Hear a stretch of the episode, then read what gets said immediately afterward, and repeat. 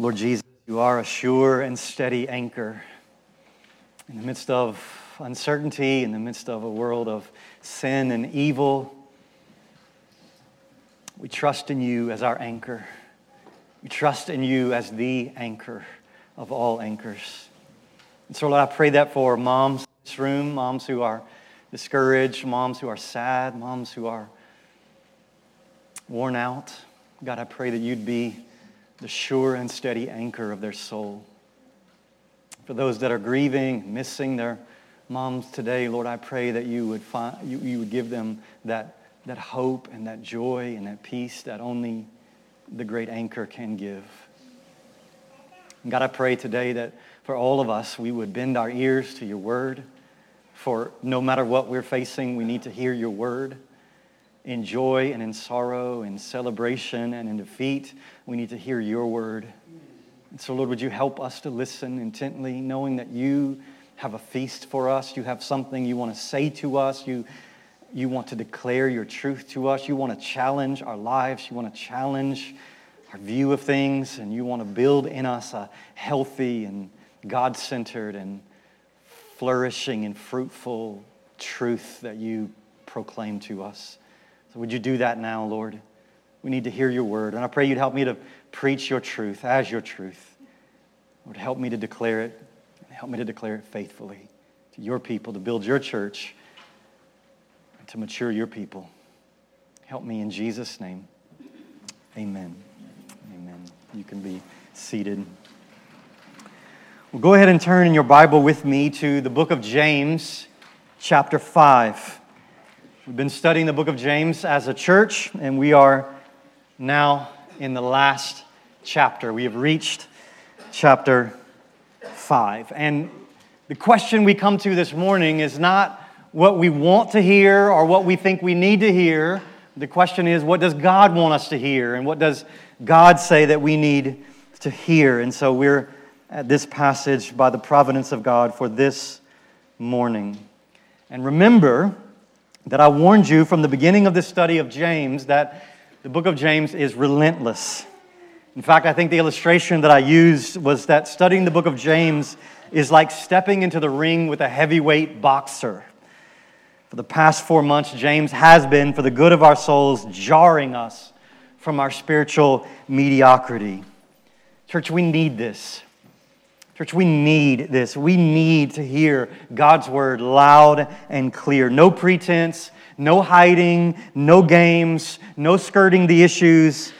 Let's listen to the truth of God because we need to hear the powerful and authoritative truth of our holy God. And so follow along as I read James 5, verses 1 through 6. James 5, beginning in verse 1. Come now, you rich, weep and howl for the miseries that are coming upon you.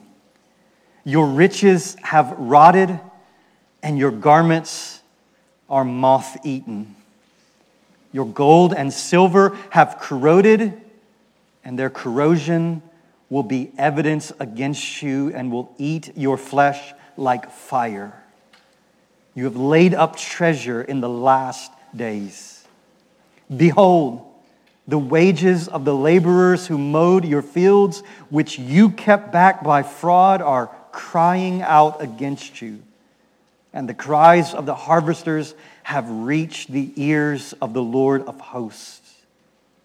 You have lived on the earth in luxury and in self indulgence. You have fattened your hearts in a day of slaughter. You have condemned and murdered the righteous person. He does not resist you.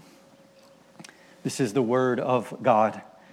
May God imprint its truth on our hearts. So, as we've seen throughout this study, James will not allow those of us who claim to love the gospel to live as if the gospel makes no difference in our lives. James forces us to come to terms with the imperatives of the gospel. Faith in Jesus Christ is living, it's active, it's a powerful faith that produces radical obedience in our lives. James, James teaches us that the gospel works The gospel is powerful in our lives. Well, in this particular passage, James sounds like one of the Old Testament fire and brimstone preachers. This passage sounds like something we would read in the book of Amos or in Micah. This is an oracle of judgment, a loud call to repentance and holiness. James preaches here with prophetic zeal. And this passage is just the first half of this section that runs through verse 12. And the theme of these first 12 verses of James 5 is the second coming of Jesus Christ. So notice the reference to the last days at the end of verse 3. The, we're living in the last days, these days between the first and second coming of Christ. And so the reference to the last days in verse 3, notice down in verse 7, we're urged to be patient until the coming of the Lord a clear reference to the second coming of Jesus. Notice verse 8. James says we are says the coming of the Lord is at hand. And in verse 9 James says the judge is standing at the door. So James is teaching what the New Testament teaches us that Jesus is coming again to rescue his people and to judge the entire world. I think there are two purposes of this passage in light of the coming of Jesus to judge the world. First, in verses 1 through 6, there's a warning to the wealthy. Here's James's point it's foolish to misuse wealth in light of the reality that the judge is coming soon, that we are living in the last days. It is foolish to misuse wealth in light of that. And secondly, in verses 7 through 12, there's this encouragement to endure until the Lord comes. We have to remain patient and steadfast because we know that the judge is coming and he will bring justice to the earth. And so this morning we're focusing on this word to the wealthy, this warning to the wealthy in the first six verses. And then, God willing, next Sunday we'll focus on the encouragement to endure, knowing that Jesus is coming back to bring his perfect justice to all of creation. And so notice the stern warning again in verse 1. James says, Come now, you rich, weep and howl for the miseries that are coming upon you. James calls these rich people to awaken to the reality of the coming judgment of God. James says there is coming a day of reckoning. God is just and God will punish all sin. Now, before we look at what James says about the rich here and the miseries that are coming upon them, we have to ask a very important question. The question is exactly who is James addressing in this passage? And the question is is James addressing unbelieving wealthy people, or is he addressing Christian wealthy people? There's a considerable debate about this question, and commentators are fairly divided on their answers to this question. But if you say this is addressed primarily to unbelievers, then you have to answer the question why does James write this warning in a letter to believers? If he's writing to unbelievers, then why does he write this in a letter to believers? But if you say he's addressing this primarily to believers, then you have to answer the question why does James only condemn and, and offer no promise of, of reconciliation or forgiveness, but only judgment to believers? Now, honestly, I'm not exactly sure who James is addressing in this passage, but here is what I am confident of this is a letter written to the church. This is a letter written to the church. James intended this letter to be read by Christians. And not just by random Christians sitting alone at home, but by gathered Christians. We can see that later in chapter 5, where he says, Is anyone among you sick? Call the elders of the church. And so he's addressing the, the body of, of Christ. So, whoever you think James is directly addressing in this passage, it's clear that he intends the Christians, that is the church, to hear this warning. And so, whether he's specifically addressing believing rich people or unbelieving rich people, I think the point is the same. This is a stern warning against the ungodly use of wealth. And even believers will be judged for their sinful use of God's resources. And if these are unbelievers that James is primarily concerned with here, if he's addressing the rich of the world, then the warning to believers is clear, is it not? Don't envy the wealth of the world. If this is what unbelieving rich people will experience, then don't envy their wealth.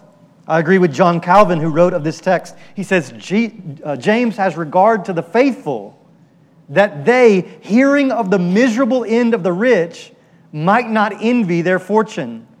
And also that knowing that God would be the avenger of the wrongs they suffered, they might, with a calm and resigned mind, bear them. So, maybe as a warning to the unbelieving rich, and as a warning to believers to not desire to be rich, James here condemns the sinful use of wealth. It's the burden of this passage. James condemns the sinful use of wealth. And we need to hear this warning this morning. We need to hear this warning, church. And specifically, we need to hear this for two reasons. First, we need to hear this because we're all wealthy. All of us are in the category of the rich. If your family makes more than $20,000 a year, you are among the wealthiest Christians in the history of the church. And most of us are not just wealthy in comparison to our brothers and sisters around the world and throughout history, but we are wealthy in comparison to even people in our society today. But secondly, we need to hear this warning because all of us desire to be wealthy. Not only are all of us actually wealthy, but all of us have this desire in us to be more wealthy than we are. Like, who of us could say we are totally content with our income, totally content with the possessions that we have? As you know, the Bible has strong warnings against those who desire to get rich. For example, Jesus said, It's hard for a rich man to go to heaven. Jesus says it's easier for a camel to go through an eye of a needle than for a rich person to get to heaven. Paul said that those who desire to be rich fall into temptation, into a snare, into many senseless and harmful desires that plunge people into ruin and destruction. Paul also said that the love of money, the desire for wealth, is the root of all kinds of evils. It is through this craving that people have pierced themselves with many pangs. So, envying the wealthy is spiritual suicide. Envying the wealthy is foolish. If you intentionally put yourself in the path of riches for riches' sake, you put yourself in the path of the train of the justice of God. Friends, we need to hear this warning. Church, we need to hear this call because we live in the midst of a culture that urges us to pursue wealth with all our might. In our day and age, even Christians are being taught to be fascinated with the goal of building wealth and pursuing riches. Now, one more comment before we jump into the text and see what James says to rich people. These people are not being condemned merely for their wealth. Having money and things is not sinful in and of itself, money is morally neutral. God is the giver of all wealth. He distributes wealth according to His sovereign purposes, and He should be praised for it. These people are condemned because of their sinful use of and accumulation of wealth. money itself is not sinful, but there's a great danger in how we use the wealth entrusted to us by God. So, particularly if you take notes, there are three ways that riches lead to judgment in this passage three sinful uses of money that James highlights. Here's number one money leads to judgment when it is selfishly hoarded. Money leads to judgment when it is selfishly hoarded. So notice how James presents the foolishness of hoarding wealth in light of the coming judgment of God. Look at verses 2 and 3. James says, Your riches have rotted, and your garments are moth eaten. Your gold and silver have corroded, and their corrosion will be evidence against you and will eat your flesh like fire. You have laid up treasure, you have hoarded treasure in the last days. Now, remember in James's day, they didn't have things like 401ks or cryptocurrency to invest money in. In the first century, wealth was amassed with food, clothing, and precious metals. And notice how James attacks all of these forms of wealth. He says the food they have stored up for themselves has done what? It's rotten. Poor people are going hungry while these people have barns full of grain and wheat that are never even touched. Their garments are moth eaten. People around them go without proper clothing while their expensive garments become food for insects. Hoarding wealth amounts to feeding moths, James says. And even their gold and silver have corroded. Even their gold and silver, he says, have rusted, which James knew as well as we know that pure gold, pure silver does not corrode, does not rust, but he's, he's giving this as a powerful picture of what their wealth is going to do. In verse 3, gold and silver were considered by these people as indestructible metals. This was a form of, of wealth that rich people thought they could count on, that they could rely on. And James's point is that even the things that we think are sure bets in this life will be worthless in light of eternity, will be worthless if they are selfishly hoarded. Notice the graphic picture of the seriousness of hoarding wealth in the middle of verse 3. James says, The things we hoard will be evidence against us and will eat our flesh like fire. The more we selfishly hoard for ourselves, the more we store up witness against ourselves before the judgment of God. James is calling us to view our bank accounts, our checking accounts, our investment accounts, our possessions, our properties in light of eternity. This world is not our home. God gives us riches not so that we can build bigger barns and buy fancier clothes and earthly securities, but so that we can join Him in His redemptive purposes. There's another graphic picture of hoarding that God gives us in the book of Exodus. Every morning, God used to rain down manna, would put it on the ground so that his people would open their tent in the morning and there would be food for them to eat on the ground, just there for them to, to take. And God's command to his people was clear. They were to gather only enough for that particular day. They were not to gather for next week or tomorrow, but only enough for today. However, what did God's people do? They doubted God's provision. They failed to trust Him and His promises, and so they gathered more than they needed for that day. Just in case God didn't come through with His promise tomorrow, they would have something to eat. And you know what happened to the manna that they selfishly hoarded? It became rotten, filled with worms and stank. This was God's way of saying to his people, Trust me for your provision each and every day. Don't trust in what you've stored up. I am your provider. I will take care of you. Remember, Jesus said, Do not lay up for yourselves treasures on earth where moth and rust destroy and where thieves break in and steal, but lay up for yourselves treasures in heaven where neither moth nor rust destroys, and where thieves do not break in and steal. For where your treasure is, there your heart will be also. Here's the principle James says, riches spoil if they are selfishly hoarded.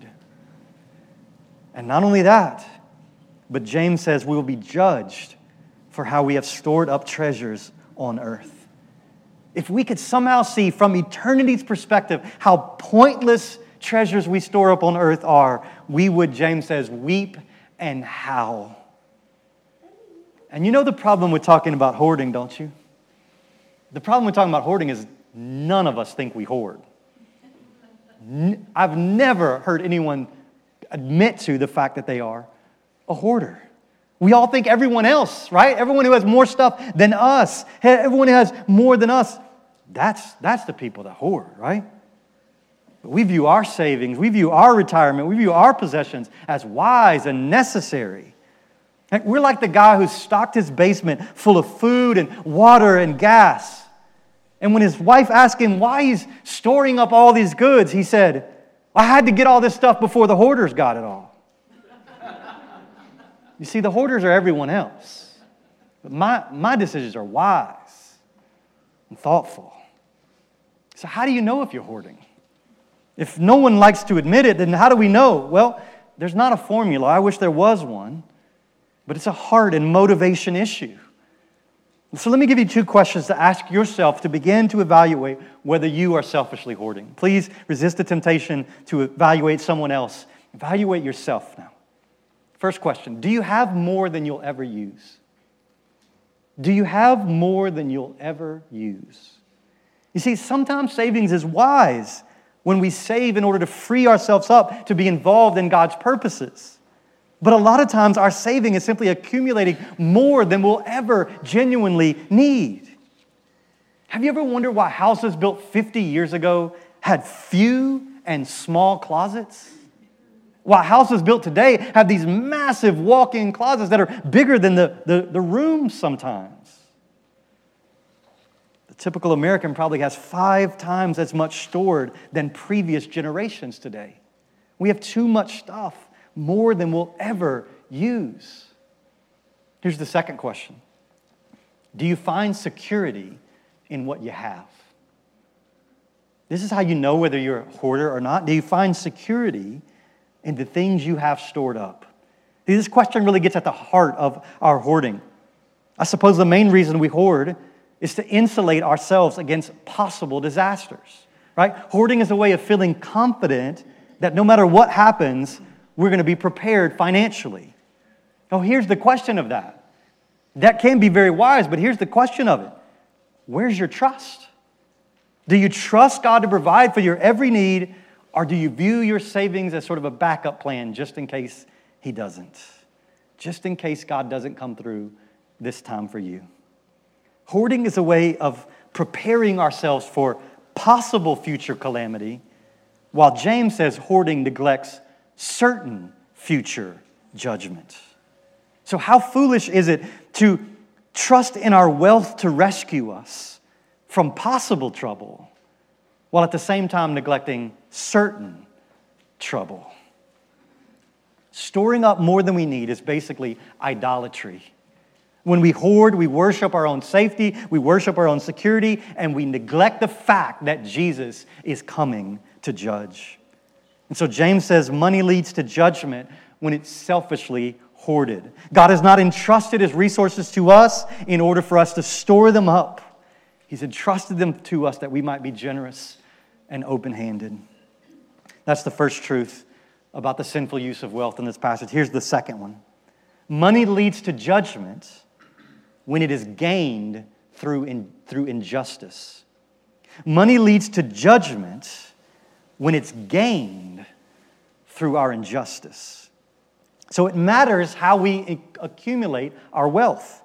Any wealth gained by injustice, fraud, or oppression, James says, will lead to judgment. Notice what he says in verse 4. He says, Behold, which means listen. The wages of the laborers who mowed your fields, which you have kept back by fraud, are crying out against you. And the cries of the harvesters have reached the ears of the Lord of hosts. verse 6, he says, You've condemned and murdered the righteous person. I don't know if this means literally, or I don't know if this means figuratively, but they're defrauding. They're creating injustice, and that injustice is helping them gain more and more for themselves. The people James is writing to have fattened their wallets by taking advantage of those who depend on them for their provision. These people have not paid their workers. Their workers mowed their fields, their workers picked their, their harvest, and they haven't paid them or haven't paid them a fair wage. And James says that their injustice and their oppression has reached the ears of the Lord of hosts. God is the commander of the armies of heaven. He's in control of the host of angels and principalities and powers of the spiritual realm. And to cheat others is to provoke the Lord of hosts to action. God hates injustice. God cares for the lowly, and He will not allow the rich to treat the poor with contempt. And so, the obvious application or primary application of verse 4 is for those of you who are responsible for the salaries of those who work for you. All right? Pay them and treat them in view of the coming of Jesus to judge. Never hold back a fair wage from those who work for you or for those who do work for you. But there's application for us all here, isn't there? The principle of verse 4 and verse 6 is that we are not to accumulate wealth at the expense of others. We are not to make a living by exploiting or defrauding people made in the image of God. We are to reflect God's character by caring for the needs of others, not taking advantage of others. But if you are being oppressed by others, if, if you're one of the ones who's being treated unjustly, notice James here does not give any permission to sort of make your voice heard or take back what's yours. James says, be patient. Endure knowing that the Lord sees this injustice. The Lord hears your need, and the Lord will judge those who oppress you.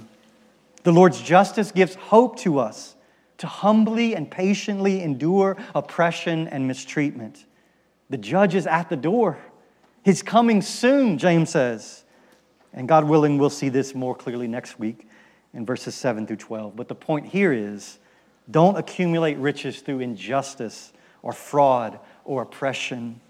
If you do, James says that money will cry out against you on the day of judgment.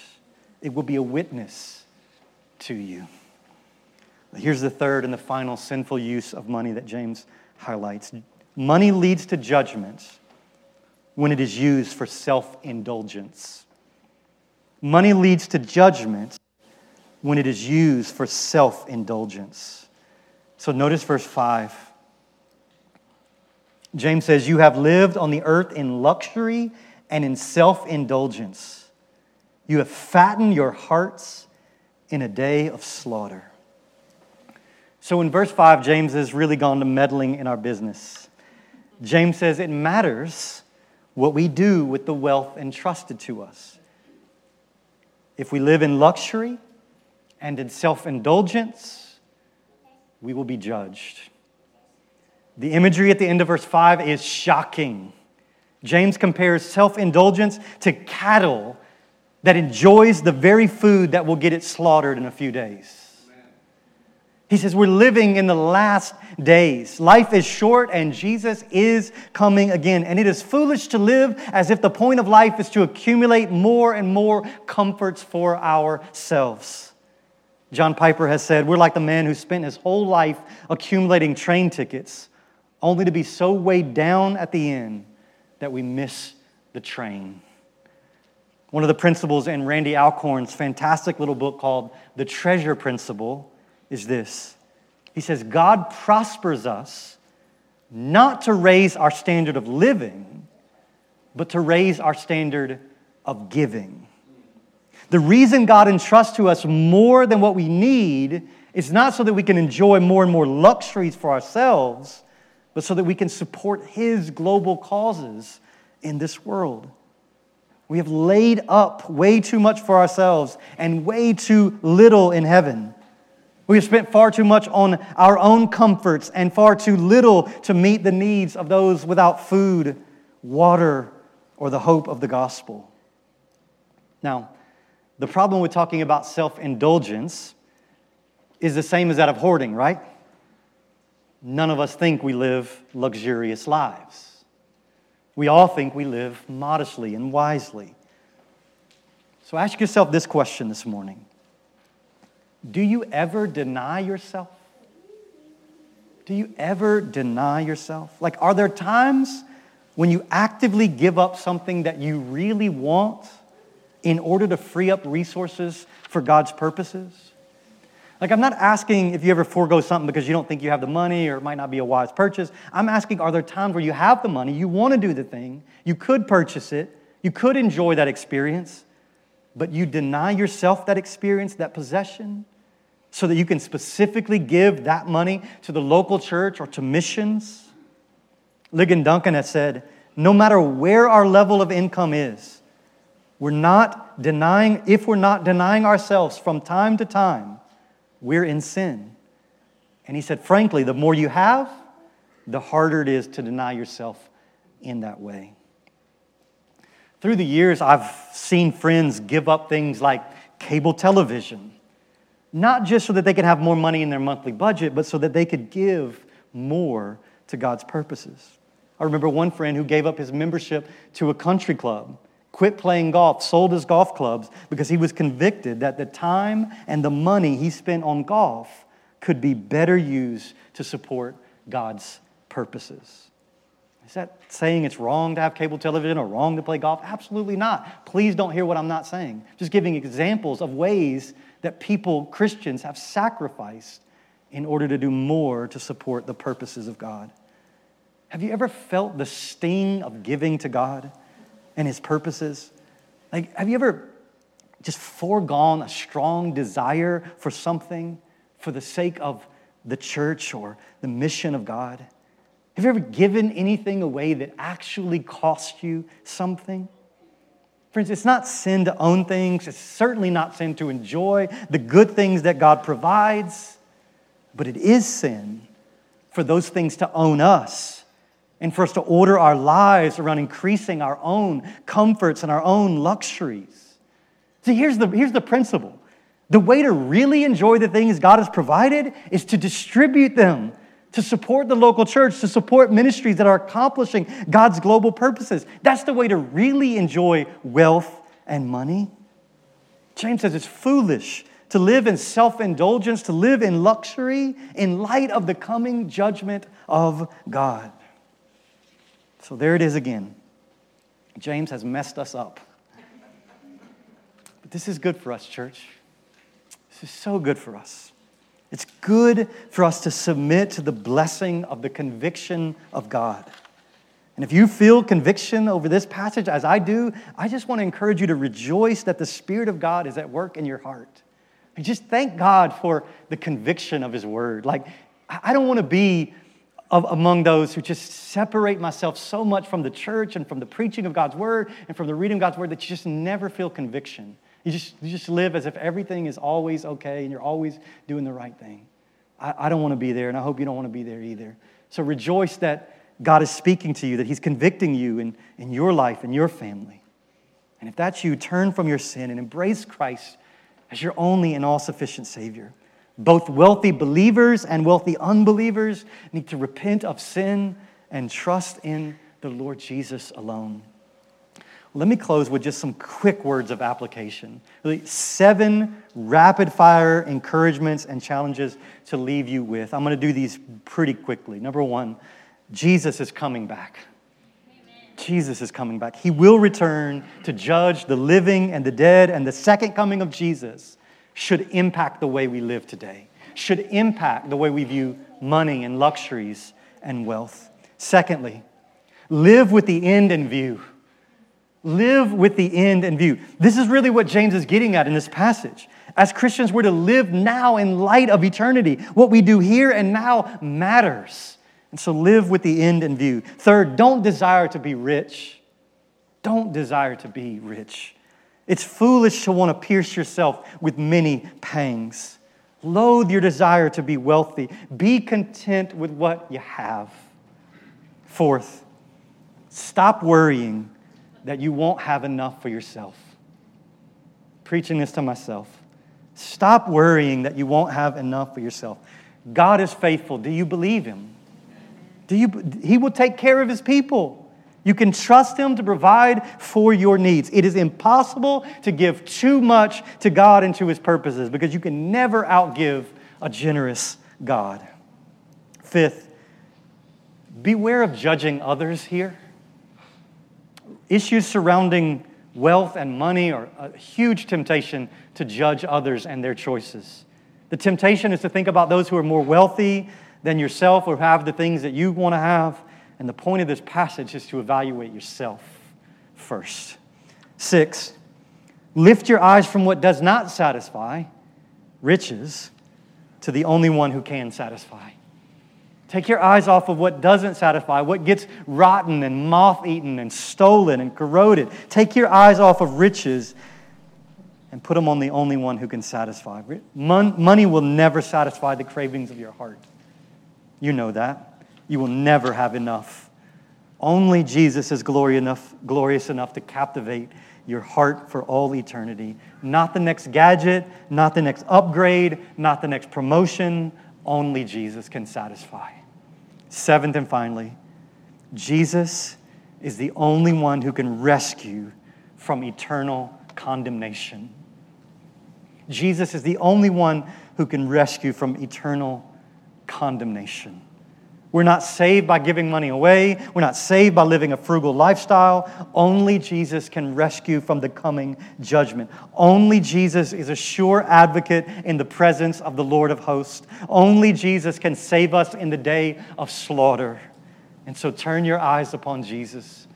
Look full in his wonderful face and flee the wrath of God for your sins by embracing Jesus as your only and greatest treasure. Let's pray together. Lord, I want to thank you for your word. I want to thank you for the conviction of your word.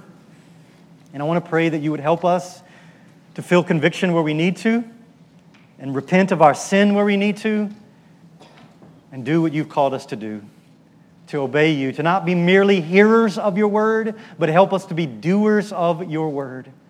That our faith would not be merely said, but our faith would be action, our faith would be obedience, that our faith would be accompanied with good, God glorifying works.